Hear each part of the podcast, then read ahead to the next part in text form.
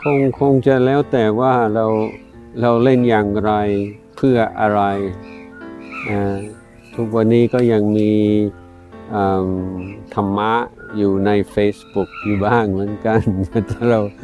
ถ้าเราอ่านธรรมะใน Facebook ก็คงคงไม่ขัดอะไรกับการปฏิบัติธรรม แต่ถ้าเล่นเป็นการฆ่าเวลาเลยเล่นในในเรื่อง เพื่อเจอต่างๆไอ้มันก็มีผลเสียต่อ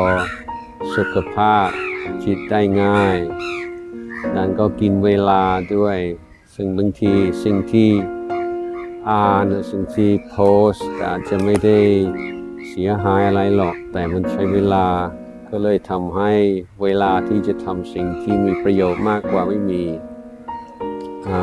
และทุกสิ่งทุกอย่างจะเป็น